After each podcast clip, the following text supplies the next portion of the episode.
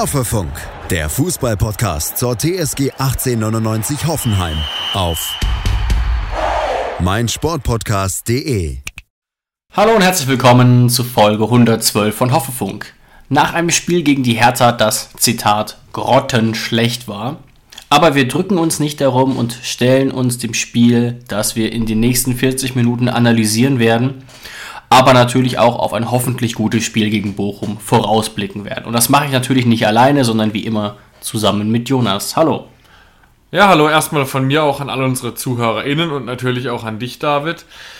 Ja, also wenn man unsere letzte Folge vielleicht gehört hat, passt dann nicht dieses Sprichwort, Sprichwort Hochmut kommt vor dem Fall eigentlich ganz gut? Könnte man meinen. Ich weiß jetzt nicht, ob unsere Spieler das vielleicht so ein bisschen gespürt haben, sich ein bisschen zu gut gefühlt haben, aber ähm, ich bin wirklich das Gegenteil von der Mathematiker. Mir kommt es ein bisschen so vor, dass wir jetzt sozusagen den Höhepunkt überschritten haben und das Spiel gegen Bayern sozusagen den Wendepunkt darstellen könnte. Betonung auf könnte, denn da war ja wirklich alles perfekt. Wir hatten eine Siegesserie im Rücken, haben gegen die Bayern unentschieden gespielt. Andrei hat seinen Vertrag verlängert, unser Goat. Viel besser konnte es nicht kommen. Und dann diese riesige Ernüchterung gegen die Hertha, gegen die man eigentlich gar nicht verlieren konnte. Dachten zumindest viele, wir auch.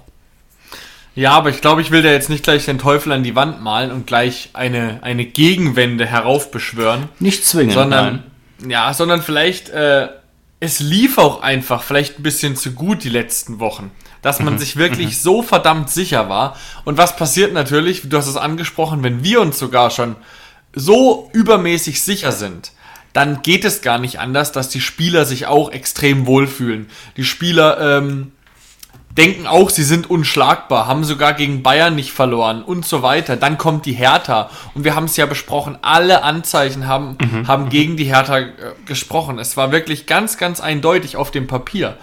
Ähm, und natürlich eine selbstbewusste Mannschaft kann Vorteile haben. Aber gegen so eine Mannschaft wie, wie die Hertha, die dann sich einfach nur auf die Basics bezieht und mhm. so einen in Anführungszeichen Anti-Fußball spielt. Gleich mal erste Statistik, 30% Ballbesitz, um das Ganze zu belegen. Ähm, Ui, ja, ja, damit kann man natürlich so eine Mannschaft, die so auf einer Welle schwimmt wie wir, ähm, die kann man natürlich damit brechen mit so einem, mit so einem Fußball, der einfach einfach nur auf Zerstörung aus ist vielleicht. Ja, interessant. Wir müssen natürlich jetzt auch noch darüber reden, was vielleicht gut war, vielleicht auch bei der Hertha, aber sicherlich war bei uns auch viele schlecht. Wir haben ja jetzt nicht irgendwie knapp gegen die Hertha 1-0 verloren, sondern es war dann eben doch ein unvorstellbares 3 zu 0. Natürlich geben die Statistiken das nicht unbedingt her, aber wir wissen alle, mit Ballbesitz kannst du dir jetzt nicht unbedingt immer was kaufen. Das haben wir ja gerade eindrucksvoll gesehen. Ähm, es fangen wir vielleicht doch mal so an. Die Hertha hat es uns insofern schon schwer gemacht, würde ich zumindest sagen, Jonas, dass sie doch sehr kompakt und diszipliniert stand und ähm, das Gegenteil von faul war. Ganz einfach. Ja, ja, es war wirklich so. Also wir hatten eigentlich gar keinen Platz. Sie standen extrem mhm. tief. Mhm. Wenig Räume. Wir haben, eigentlich, wir haben eigentlich nur Lösungen gefunden über lange Bälle. Ich kann mich an diesen einen wunderbaren langen Ball von Akpo erinnern auf Brun Larsen. Ja. Äh, der, der Ball war wirklich aus dem Lehrbuch, aber den hat Brun Larsen dann, glaube einen halben oder einen Meter drüber übers Tor gehauen. Natürlich mit so einer Situation kannst du das Spiel natürlich in eine ganz andere Richtung lenken. Aber wir kamen da mit unserem spielerischen teilweise auch Konteransatz einfach nicht durch gegen die Hertha. Wie hat's äh, Mark Fotheringham in gebrochenem Deutsch auf der PK gesagt? Ihn interessiert es gar nicht, was für eine Formation die Hertha gespielt hat. Ihn interessiert es ausschließlich, wie die Abstände waren. Und die Abstände zwischen seinen Spielern, die waren wirklich sehr, sehr gering. Ja, und das ist auch das, was du eben mit Basics meintest, dass sowas dann halt wirklich gut geklappt hat.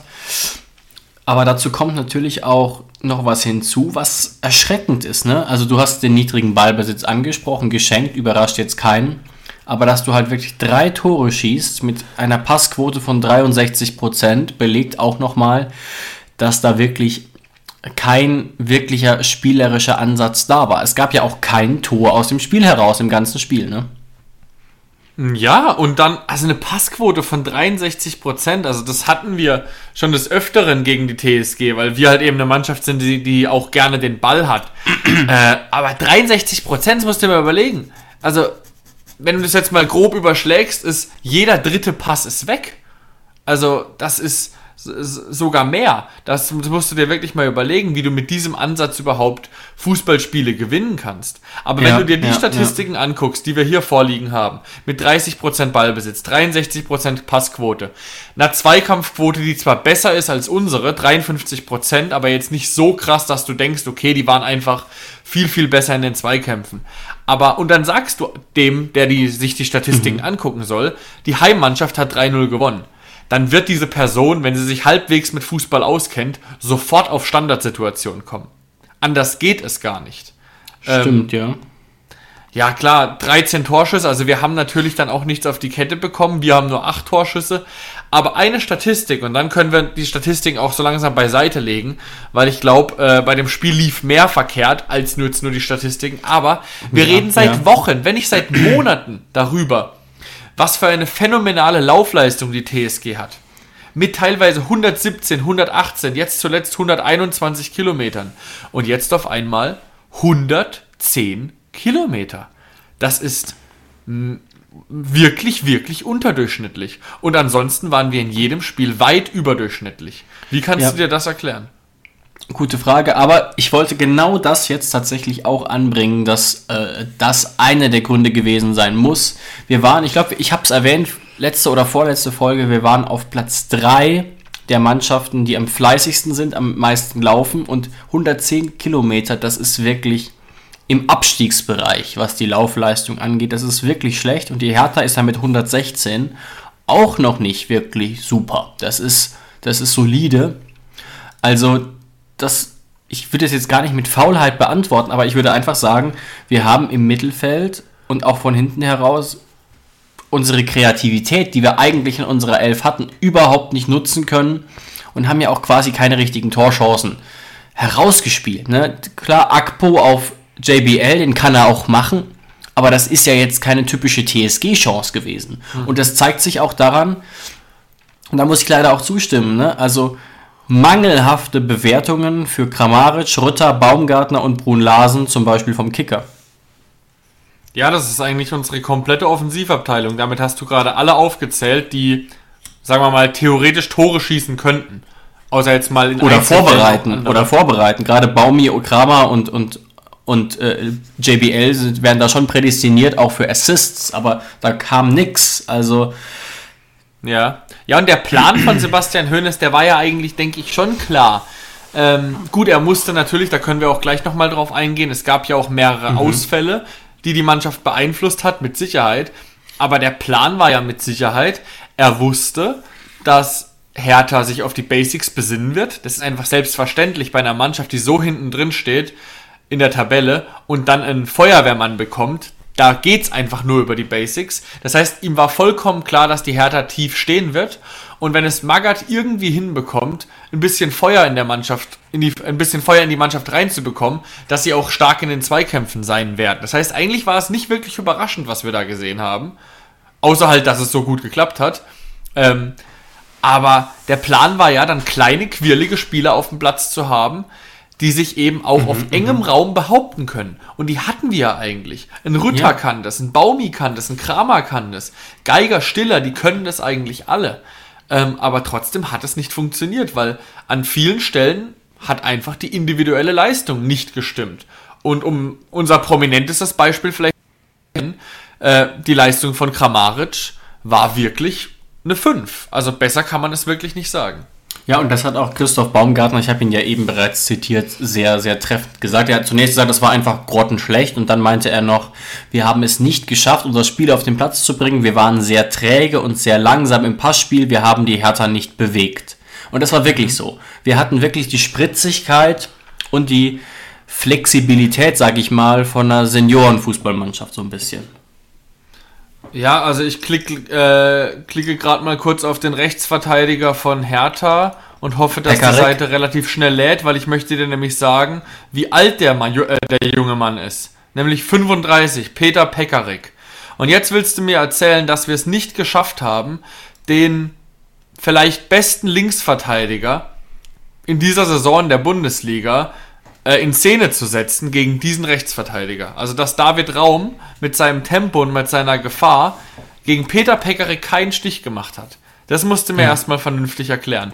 Und es war ja jetzt nicht so, dass die Fünferkette gespielt hätten. Sie haben ja ein 4-1-4-1 gespielt mit Niklas Stark auf der 6. Das mhm. heißt, der Raum für David Raum hätte eigentlich da sein müssen. War er aber nicht. Und da hat einfach wirklich, ich weiß ja, ja, also wenn sie jetzt irgendwie Champions League gespielt hätten oder sonst was, hätte ich gesagt, da hat, hätte, hat, da hat einfach die Frische gefehlt. Anders kann ich mir das gar nicht erklären. Ja, sehr guter Punkt, den du da angesprochen hast. Ähm, Raum hat zwar ein okayes Spiel gemacht im Vergleich, aber er konnte seine Stärken überhaupt nicht einbringen. Ähm, und das ist natürlich schon, schon sehr belastend ähm, und, und ärgerlich auf jeden Fall. Was man sich aber, denke ich, auf jeden Fall mal fragen muss ähm, ohne das jetzt als Ausrede zu benutzen, ganz und gar nicht. Uns hat ja diese Hiobs-Botschaft erreicht, dass mhm. Kaderabek, Bebu und der dritte war. Grillitsch. Grillitsch, genau, kurzfristig mit Corona ausfallen. Das war sehr, sehr kurzfristig erst bekannt. Und was denkst du, wie groß war da der Einfluss oder der Schaden durch diese ja, Ausfälle von, von drei Stammspielern, muss man schon sagen? Enorm, meiner Meinung nach. Ähm, und der größte Ausfall war auf jeden Fall Grillitsch. Der ja, es geschafft ja. hätte, unabhängig davon, wo er gespielt hätte, vermutlich Dreierkette in der Mitte, Vogt wäre vermutlich nach links gegangen und Akpo ja, wahrscheinlich statt Brun Larsen rechter Außenverteidiger oben oder eben auf die Bank. Aber das ist ein Spieler, der hätte es geschafft, ähm, Räume zu finden, wo es eigentlich gar keine gibt. Beziehungsweise mit seinen klassischen äh, finden, die er ja so gerne macht. Die ja auch oftmals sehr gefährlich sind, aber die immer klappen bei ihm. Damit schafft er einfach Platz für andere Mitspieler. Und das hat einfach enorm gefehlt. Dann stellst du natürlich in Akpo, ich weiß, ich habe es mir lange gewünscht, dass Akpo mal wieder eine Alternative für die Innenverteidigung ist. Aber was du natürlich nicht vergessen darfst, ich bin mir hundertprozentig sicher, er wäre eine super Alternative. Aber er wurde da seit Monaten mal wieder reingeschmissen. Also er hat als Innenverteidiger überhaupt keine Spielpraxis. Und dafür hat er es eigentlich sogar ziemlich gut gemacht.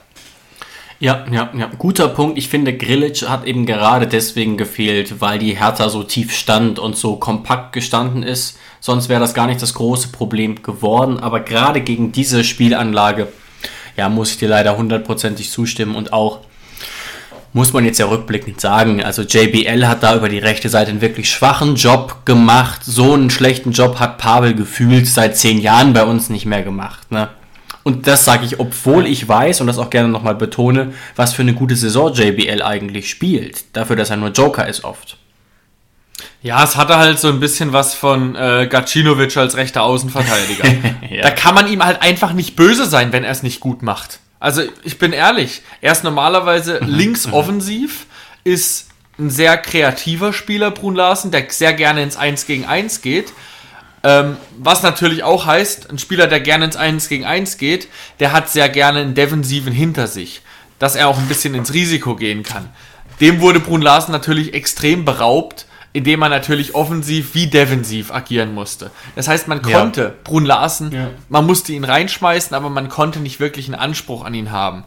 Ähm, ja, und er hat es, sagen wir es mal so, erwartungsgemäß erfüllt. Also niemand hat jetzt wirklich damit gerechnet, dass Brün Larsen dann ein Bombenspiel abliefern wird als rechter Außenverteidiger. Und ich muss auch trotzdem sagen, du hast recht, ich sehe keine großen Alternativen. Manche werden sich vielleicht gedacht haben, ja, Howie oder Che dann irgendwie rein und Akpo über rechts. Klar, Akpo hätte es rechts wahrscheinlich besser gemacht, aber Che oder Nordfight von Anfang an gegen diesen Gegner hätte ich nicht sehen wollen, ehrlich gesagt. Also ist aus meiner Sicht hätte das noch mehr Risiken geborgen als jetzt JBL. Mhm. Der ja auch, wie gesagt, diesen Einsatz absolut verdient hat. Schaut euch bei transfermarkt.de gerne mal seine Statistiken an für die wenige Einsatzzeit. Aber auf der Position hat das natürlich zusätzlich schwer. Und da war der beste Beleg vielleicht dieser frühe, doch ja, heftige Fehlpass, der dann zum Glück zu keinem Tor geführt ist. Ähm, innerhalb der ersten zehn Minuten, glaube ich, war das. Ja, genau, und man konnte es ja eigentlich auch riskieren. äh, so offensive Außenverteidiger zu stellen, weil man ja wirklich dachte, dass die Hertha keine Konterspieler hat. Ähm, sie wird tief stehen und es ist ja auch alles passiert. Das Ja. Einzige, womit wir eben nicht gerechnet haben, beziehungsweise wir konnten es einfach nicht verteidigen, waren diese verflixten Standards. Und da können wir jetzt mal noch abschließend genauer drauf eingehen. Wie Ja, konnte es denn ja. passieren, dass wir jetzt auf dem Papier wirklich äh, gemäht wurden vom, von der Hertha, nämlich 3 zu 0. Also ich kann mich gar nicht erinnern, wann wir das letzte Mal gegen, gegen so einen Gegner 3 zu 0 verloren haben. Also ich kann mich gar nicht erinnern, wann wir das letzte Mal gegen, gegen so einen Gegner 3 zu 0 verloren haben. Also da ging es los, 39. Minute, wir können es kurz machen, es kamen ja eh alle drei Flanken von Plattenhardt, der natürlich aus härter Sicht ein super Spiel gemacht hat. Ähm, ja, aber Stark köpft den da ein und der Unparteiische, also der Linienrichter, hat die Fahne gehoben und ich habe sofort in Real Life schon gesehen, das war kein Abseits. Ich hatte keine Sekunde Hoffnung, weil es war einfach nur schlecht verteidigt. Vogt hat Niklas Stark verloren und Niklas Stark hat ihn dann einfach reingeköpft. Also das war eine seiner leichtesten Übungen. Ja, sehr gut. Und auch, auch Akpo stand da nicht ideal. Also vielleicht hatte deswegen Vogt auch ein bisschen das Gefühl, dass Akpo ihn vielleicht kriegt. Der steht da irgendwie so im Niemandsland, springt ja relativ selbstsicher hoch, verschätzt sich dann auch noch total. Aber klar, Vogt war da eher zugeordnet, stimmt.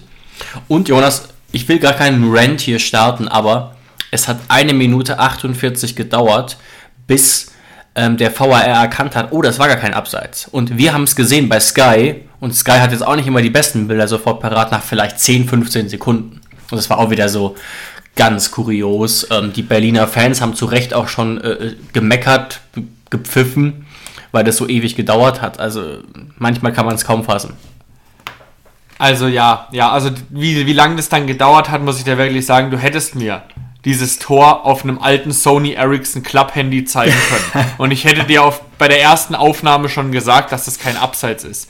Weil Niklas Stark ist ja wirklich mit vollem Tempo reingelaufen und der Ball war Yes, ja sehr yes. lange in der Luft. Das heißt, ich glaube, der war wirklich ein oder anderthalb Meter nicht im Abseits. Also da muss man schon wirklich einen sehr schlechten Job gemacht haben als Linienrichter.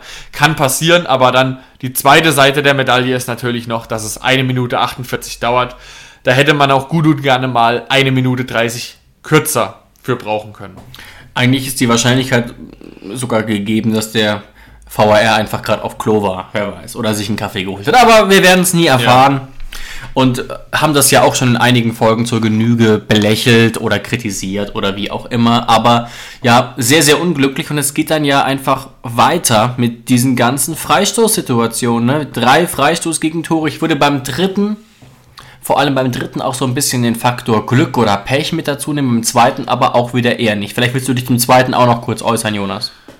Ähm, ich bin gerade am überlegen, bei welchem Tor das denn war, wo ich so einen mega Fehler entdeckt habe. Ich glaube, es war beim dritten. Aber da gehe ich später darauf ein. Okay. Äh, das, das zweite Tor, ja, aus Ja, dem Halbfeld von Belfodil. Plattenhardt. Genau, Kempf hat, glaube ich, Baumi.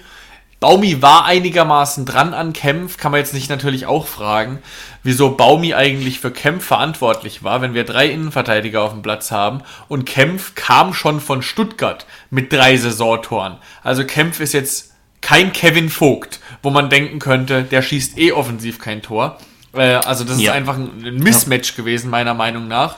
Und dass er ihn dann natürlich noch mit dem Auge in die Mitte köpft, ja, und also, dass Belfodil den dann reinmacht, das ist natürlich klar nach dem, was ich letzte Woche gesagt habe, wo ich ja gesagt habe, dass man da wirklich, habe ich spaßeshalber ja gesagt, auf Belfodil und Selke sollte man eigentlich wenig aufpassen müssen, dass er ihn dann reinmacht, war natürlich echt, war natürlich echt klar. Aber auf der anderen Seite auch schön zu sehen, ein bisschen, ähm, dass Belfodil wenigstens nicht gejubelt hat. Das heißt, er scheint uns seine Zeit bei uns dann doch geschätzt zu haben.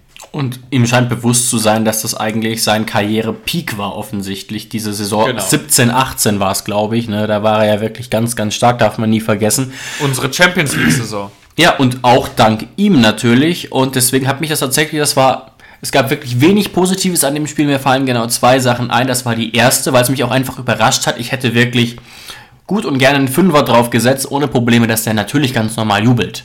Aber hat er dann doch nicht, hat er dann doch nicht. Und auch da wieder, Jonas, weißt du, wer Belfodil zugeordnet war und wer hat ihn aus den Augen verliert? Vogt? Stiller. Was ist das Okay. denn? Also Stiller war offensichtlich Belfodil zugeordnet oder hat sich ihm zugeordnet. Verstehe ich nicht. Also, ne, er war auch wieder einen Schritt zu langsam, ähnlich wie Baumi, aber da zweimal etwas fragwürdige Zuordnungen, habe ich so das Gefühl. Ja, und beim dritten Mal, ich weiß nicht, du kannst es dir ja nochmal in einer ruhigen Minute irgendwann nochmal anschauen. Ähm, das hat man zum Beispiel bei der ARD-Zusammenfassung auf YouTube ziemlich gut gesehen. Ja. ähm, wie beim dritten Tor Kevin Vogt Boyata komplett verliert. Also wenn das jetzt ein 100-Meter-Start gewesen wäre, dann wäre Vogt zwei Sekunden später losgelaufen als Boyata. Also er hat wirklich den Start komplett verpennt und Boyata war dann schon zwei Meter weg und konnte den dann schön auflegen auf Toussaint.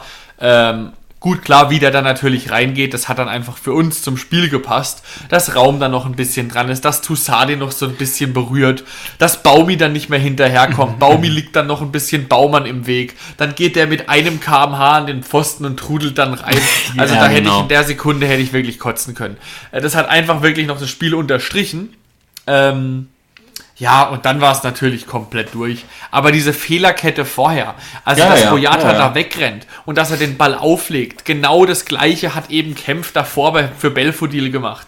Also da hätte man dann schon mal als Bundesligamannschaft ein Muster erkennen müssen. Ähm, ja, und was, was abschließend, was, was die TSG auch immer in letzter Zeit macht, äh, das machen viele Mannschaften. Ich verstehe es nur nicht ganz bei uns, weil wir einfach hinten drin nicht so krass kopfballstark sind. Aber wir versuchen ähm, bei Standards die Abseitslinie immer extrem weit weg vom Tor zu machen. Also wir stehen extrem weit weg vom Tor. Hast du das auch schon mal beobachtet? Ja, ja, aber das ist aktuell der Trend, habe ich so das Gefühl. Genau, das ist der Trend. Das macht man jetzt so.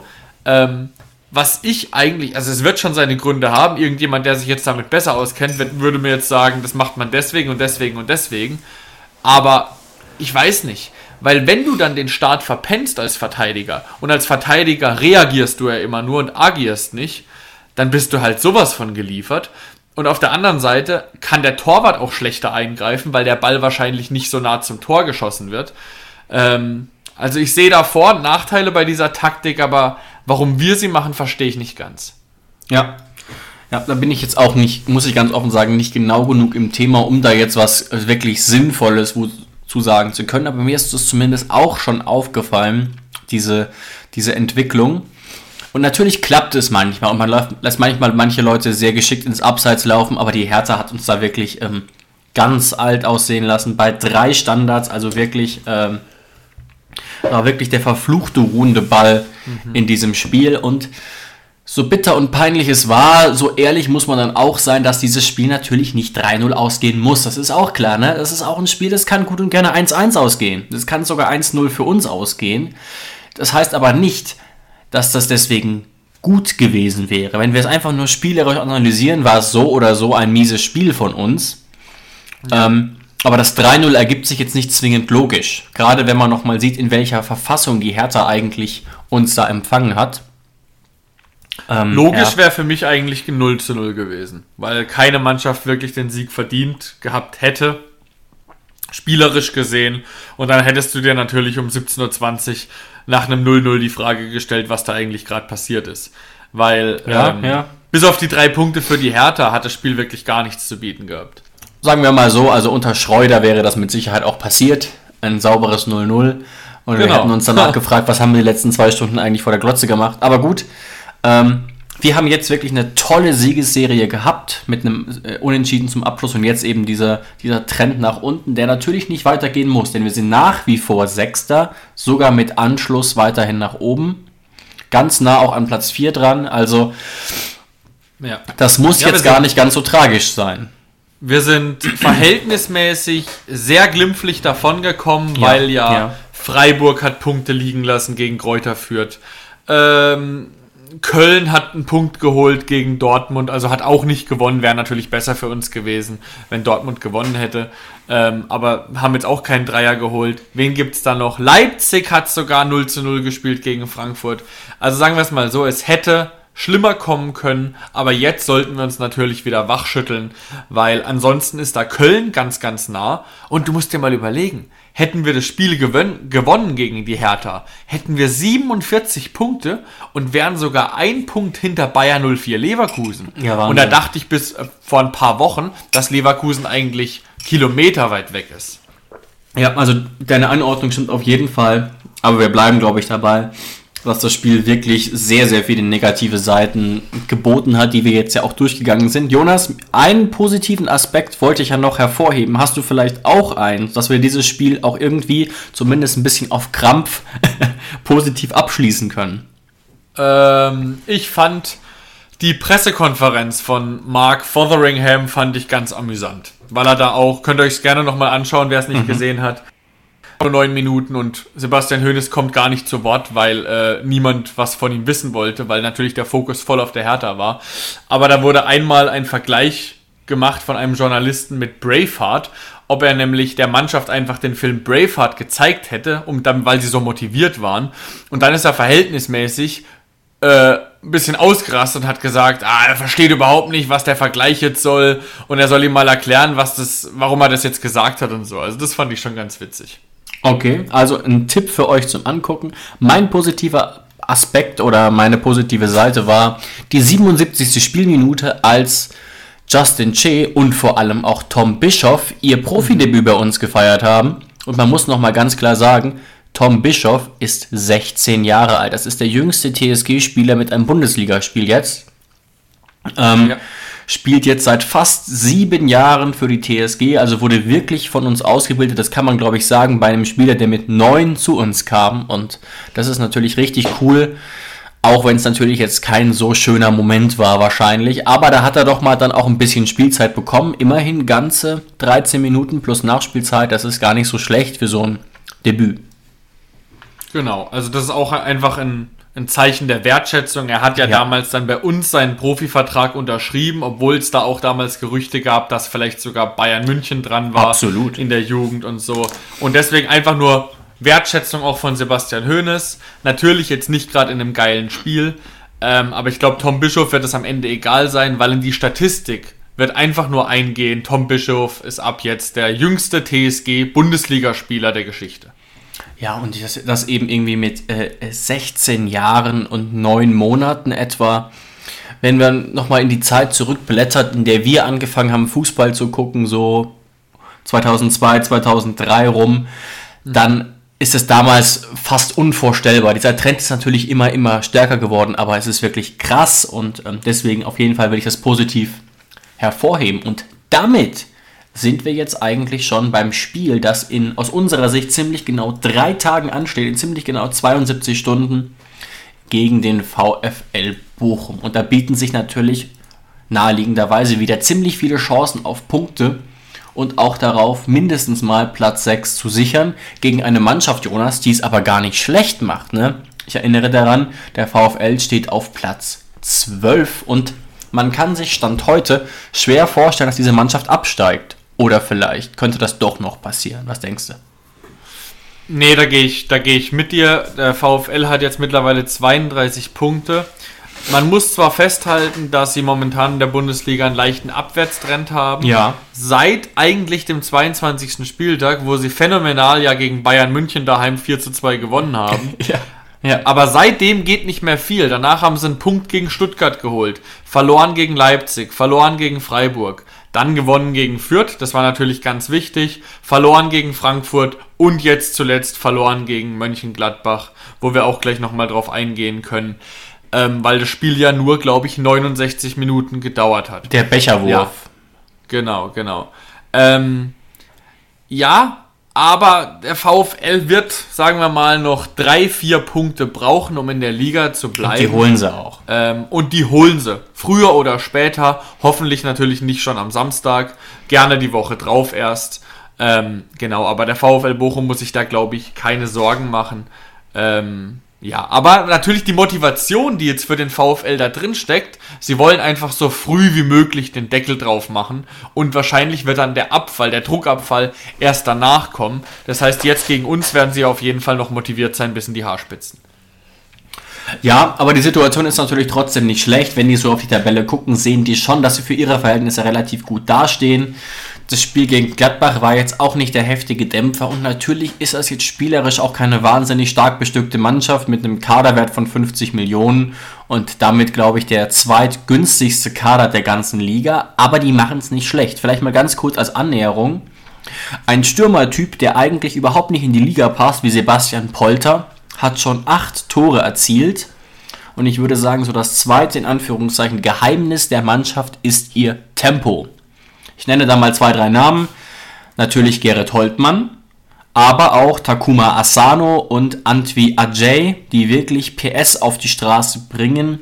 Jetzt natürlich aber auch nicht ansonsten die umworbenen Erstligaspieler sind, sage ich mal. Aber das ist so ein bisschen der spielerische Ansatz. Natürlich auch jetzt nicht auf Krampf da offensiv spielen, aber sie können eben umschalten und das tun sie auch mit Spielern, die auch nicht schlecht in Form sind. Auch gerade so ein Gerrit Holtmann, man erinnert sich vielleicht noch an ihn zu Paderborner Zeiten, hat jetzt immerhin sechs Assists und vier Tore. Ähm, und da kann man auch ganz gut kompensieren. Man hat es vielleicht vergessen, dass Simon Zollei sich ja schwer verletzt hat. Ja, aber das, was du gerade angesprochen hast, ist meiner Meinung nach auch der Grund, warum sie sich dann doch so gut in der Liga erhalten. Ähm, das ist dieses Tempo, was du einfach ja. In der ersten Liga benötigst. Also Tempo ist nicht alles, aber ohne Tempo bist du in der ersten Liga eigentlich nichts. In der zweiten Liga ist es ein bisschen anders, da spielt man ein bisschen einen anderen Fußball, da funktionieren vielleicht auch etwas größere Stürmertypen. Das beste Beispiel ist natürlich Terodde, der immer die zweite Liga zerschießt, aber in der ersten Liga kommt nicht viel. Oder ja, auch Hofmann ja. vom KSC. Das sind einfach Stürmertypen, die sind für die zweite Liga gemacht, aber in der ersten Liga wird es einfach schwer, ähm, weil du da einfach auch Tempo brauchst. Auf jeder Position. Und das siehst du ja auch, wenn du jetzt mal überlegt hättest an der Tabelle welche Mannschaften hätten unten drin stehen können vom Kaderwert oder sonst irgendwas? Rein theoretisch Mainz, sind aber nicht da hinten drin, weil sie Tempo haben. Dann Bochum hat Tempo. Stuttgart hat eigentlich Tempo, sind jetzt auch 14. kämpfen sich gerade ein bisschen raus, aber hinten drin, Kräuter Fürth hat eigentlich zu wenig Tempo, Bielefeld hat zu wenig Tempo, die Hertha hat zu wenig Tempo, Augsburg hat auch zu wenig Tempo. Also ich finde, das ist das ist wirklich ein ganz, ganz wichtiger Faktor beim, beim VfL Bochum, dieses Konterspiel, was sie da etabliert haben. Und wir müssen uns ja nur erinnern an den 11. Spieltag, als wir in Bochum gegen Bochum gespielt haben. 2 zu 0 haben wir da verloren. Das Übles war auch Spiel. wirklich ein harter Übles Tag. Spiel, ja. Äh, und da, wer war es? Hat Holtmann war, glaube ich, derjenige, der doch dieses Tor aus der. Nee, Pantovic hat Pantovic. beide Tore geschossen. Pantovic Oder? hat auch aus 40, 50 Metern das eine ähm, Tor geschossen. Genau, genau. Ah, okay, ich guck's gerade nochmal nach. Pantovic hat's 2-0 geschossen und Novotny hat mit dem Kopf das 1-0 geschossen damals. Ja, also wir haben es uns selbst vorgemacht am 11. Spieltag, dass man gegen den VfL absolut Probleme bekommen kann, wenn man sein Offensiven, Offensivspiel genauso ähm, spielt wie zum Beispiel auch gegen die Hertha.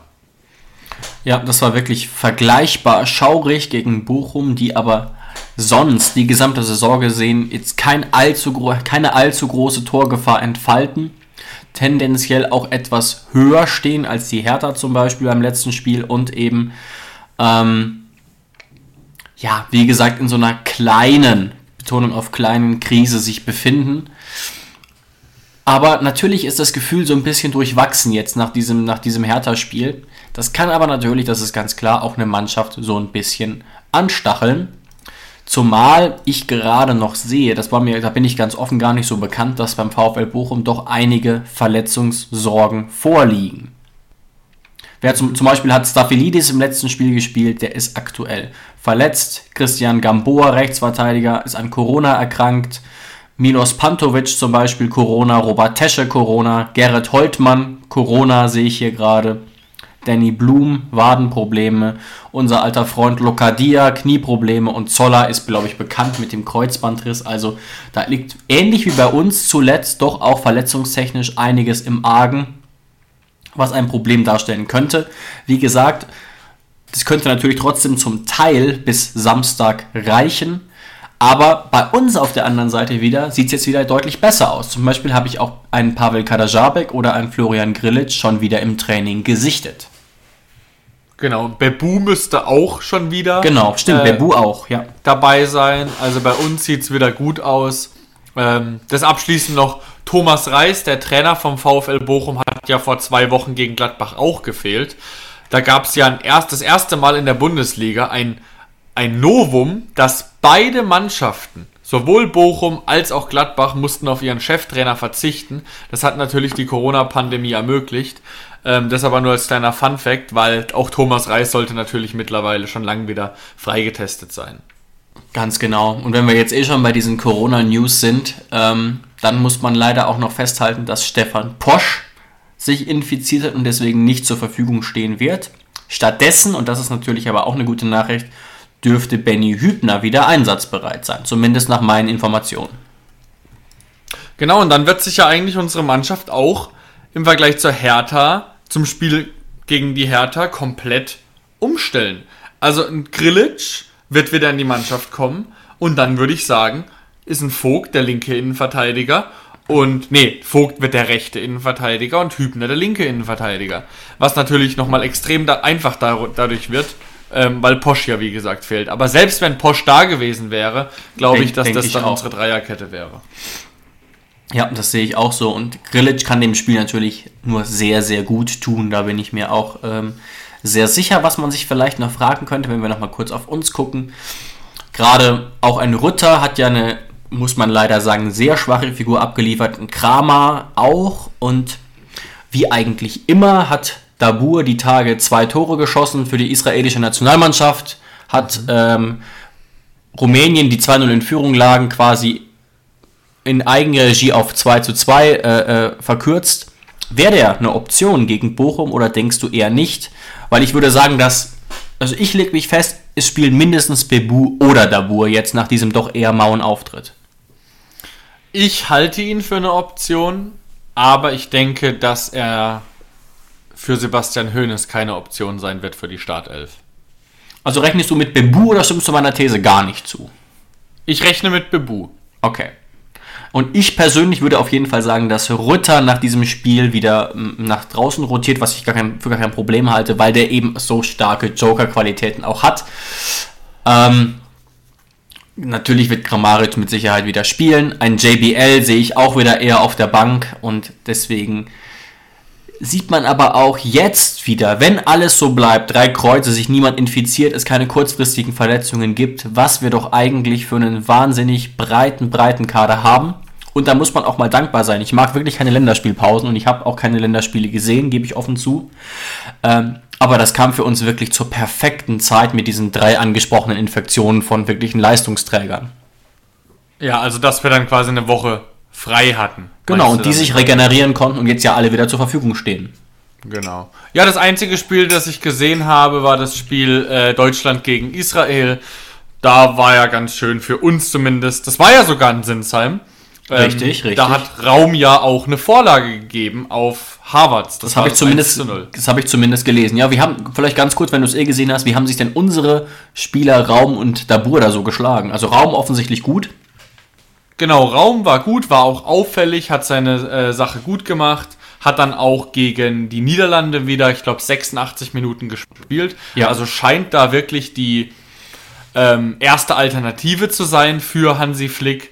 Ähm, und Dabur war relativ unauffällig gegen Deutschland. Also da war einfach wirklich nicht viel zu holen. Was man aber auch erklären kann, wenn man einfach den Kader der Israelis sich anguckt und gegen Rumänien sah es dann wieder ganz anders aus. Das ist wirklich Wahnsinn. Also für ja. Israel ist Dabur ein unwahrscheinlicher Faktor augenscheinlich, anders als für uns manchmal. Was ich mich aber natürlich während, während des Spiels gefragt habe, da spielen sie ein Testspiel in Sinsheim. Manuel Neuer war nicht im Tor. Ähm, Ter ja. Stegen war im Tor und Kevin Trapp, die haben sich abgewechselt. Also mein Gott, da hätte man doch mal Olli Baumann reinwerfen können. Ich habe es ja auch gesagt, klar, mittlerweile ist er vielleicht auch zu alt, aber ein Trapp eigentlich auch. Und er war wirklich. Also ich sag's dir ehrlich, David, David in Kevin Trapp, der macht's nicht schlecht bei Frankfurt. Aber der hatte auch Phasen bei Paris, da hat er keinen Ball mehr gefangen. Und Ja, er war ja, ja. trotzdem immer in der Nationalmannschaft. Das heißt, du zerrst in der Nationalmannschaft einfach davon, wenn du mal im Ausland irgendwie eine große Nummer warst. Ja, also, ja, das ist einfach so. Ter Stegen wird da auch nie wieder wegkommen, egal wie er spielt. Der hatte ja jetzt auch sehr schlechte Phasen bei Barcelona, weil er eben einfach ein Barcelona-Spieler ist. Da kann man dann einfach nicht Ja. mithalten, wenn man bei der TSG spielt. Aber sei es drum, ähm, dafür haben wir ihn lieb. Absolut und verdient gehabt hätte er es in jedem Fall. Da sind wir uns, glaube ich, einig. Und auch über die TSG-Fangrenzen hinaus, sage ich doch mal ganz mutig. Und damit haben wir jetzt tatsächlich 40 Minuten wieder rund um unsere TSG abgeliefert ähm, und blicken doch recht zuversichtlich trotz des desaströsen Spiels auf Samstag. Genau, Samstag 15.30 Uhr. Abschließend jetzt noch eine kleine Besonderheit. Ähm, nicht, dass ihr euch dann irgendwie überrascht die Augen reibt, weil die TSG in einem anderen Trikot spielen wird. Also nicht in unserem gewohnten Heimblau. Richtig. Sondern wir haben ähm, für den Spieltag am Samstag ein Special-Trikot, ein Afrika-Trikot, ähm, das uns Joma zur Verfügung gestellt hat. Ähm, und das ist, glaube ich, in Kooperation mit der Organisation Viva Con Aqua, die da ganz viel für eben ähm, die Wasserzuständigkeit in Afrika machen. Und das ist einfach ein schönes Zeichen. Und dieses Trikot wurde auch im Fanshop verkauft. Da gab es 1000 Exemplare von. Und ich glaube, immer 20% ging eben an einen guten Zweck, ähm, an diese Organisation. Und David, dir habe ich es schon gesagt, ich habe mir dann auch so ein Afrika-Special-Trikot bestellt und habe mir Kevin Vogt hinten drauf machen lassen. Da freue ich mich jetzt sehr, dass es in den nächsten Tagen zu mir kommen wird. Ja, genau. Das ist natürlich auch endlich überfällig, muss ich ganz ehrlich sagen. Und ähm, genau was du gerade ansprichst, die Marke, die dahinter steckt, heißt, glaube ich, Umoja. Und das ist eben so ein Unternehmen, das zu fairen Bedingungen in Afrika produzieren lässt, was ja auch nicht so selbstverständlich ist. Also wirklich made in Africa, aber eben unter menschenwürdigen Bedingungen. Ähm, Deswegen sind da auch die, man kann da auch im Fanshop einige Sachen kaufen, die sind jetzt nicht super günstig, aber dementsprechend können dann eben die Näherinnen und Näher da auch einigermaßen ähm, fair bezahlt werden. Anders als teilweise in Bangladesch zum Beispiel, wo wir ja unsere ganzen Kleider herhaben, ob wir wollen oder nicht. Genau, und unsere Trikots sind ja jetzt auch schon seit mehreren Jahren. Ähm, dieses natürlich auch wieder komplett recycelbar, also nachhaltig aus recycelbarem Polyester. Also da ist die TSG wirklich ein Vorreiter gewesen für die Bundesliga. Da kann man auch wirklich dann mal ähm, auch abseits des Platzes stolz sein, TSG-Fan zu sein. Ja, ansonsten beende ich das jetzt sehr gerne mit vielleicht einer Abschlussfrage an unsere Zuhörer, die da könnt ihr uns sehr, sehr gerne schreiben, weil die ein oder andere kann uns wahrscheinlich mittlerweile sehr gut einschätzen nach 100 Folgen. Und ich spiele tatsächlich auch gerade doch sehr intensiv mit einem Gedanken, mir endlich mal wieder ein Trikot anzuschaffen, nach dem letzten Choloy-Trikot, das logischerweise schon ein bisschen her ist. Und ich glaube, wer mich ein bisschen kennt, kann wahrscheinlich auch einschätzen, von welchem Spieler das sein könnte. Schreibt uns doch sehr gerne mal bei Insta, was ihr glaubt, mit welches Trikot ich mir da wahrscheinlich zeitnah anschaffen werde. Jonas, ich glaube, du hast bestimmt eine Idee, aber das klären wir erst, nachdem wir hier diese Folge abschließen, unter vier Augen. Aber ihr könnt uns gerne schreiben und ich antworte dann auch, wenn ihr richtig liegt natürlich. Also Genau, und damit, Und, und, und, welche, und welches Trikot würdest du dir dann holen? Das blaue, das weiße oder dieses, ich sag mal, lachsfarbene? So viel kann ich gerne verraten. Es würde dann schon auf das Heimtrikot hinauslaufen, aber ich verrate nicht, welcher Spieler. Das Ja. wäre dann euer Job. Und wie gesagt, ich antworte sehr gerne und wünsche euch ansonsten jetzt schon mal ein schönes Fußballwochenende. Genau, also das Heimtrikot ist auch sehr, sehr schön. Kann ich dir wirklich empfehlen. Habe ich auch schon daheim liegen von Benny Hübner, unserem Kapitän. Ja, wir sind am Ende, David, du hast es schon angekündigt. Also wir wünschen euch viel Spaß am Samstag beim Fußballschauen. Und dann hören wir uns nächste Woche wieder, hoffentlich mit drei Punkten mehr. Ciao, ciao, macht's gut. Tschüss.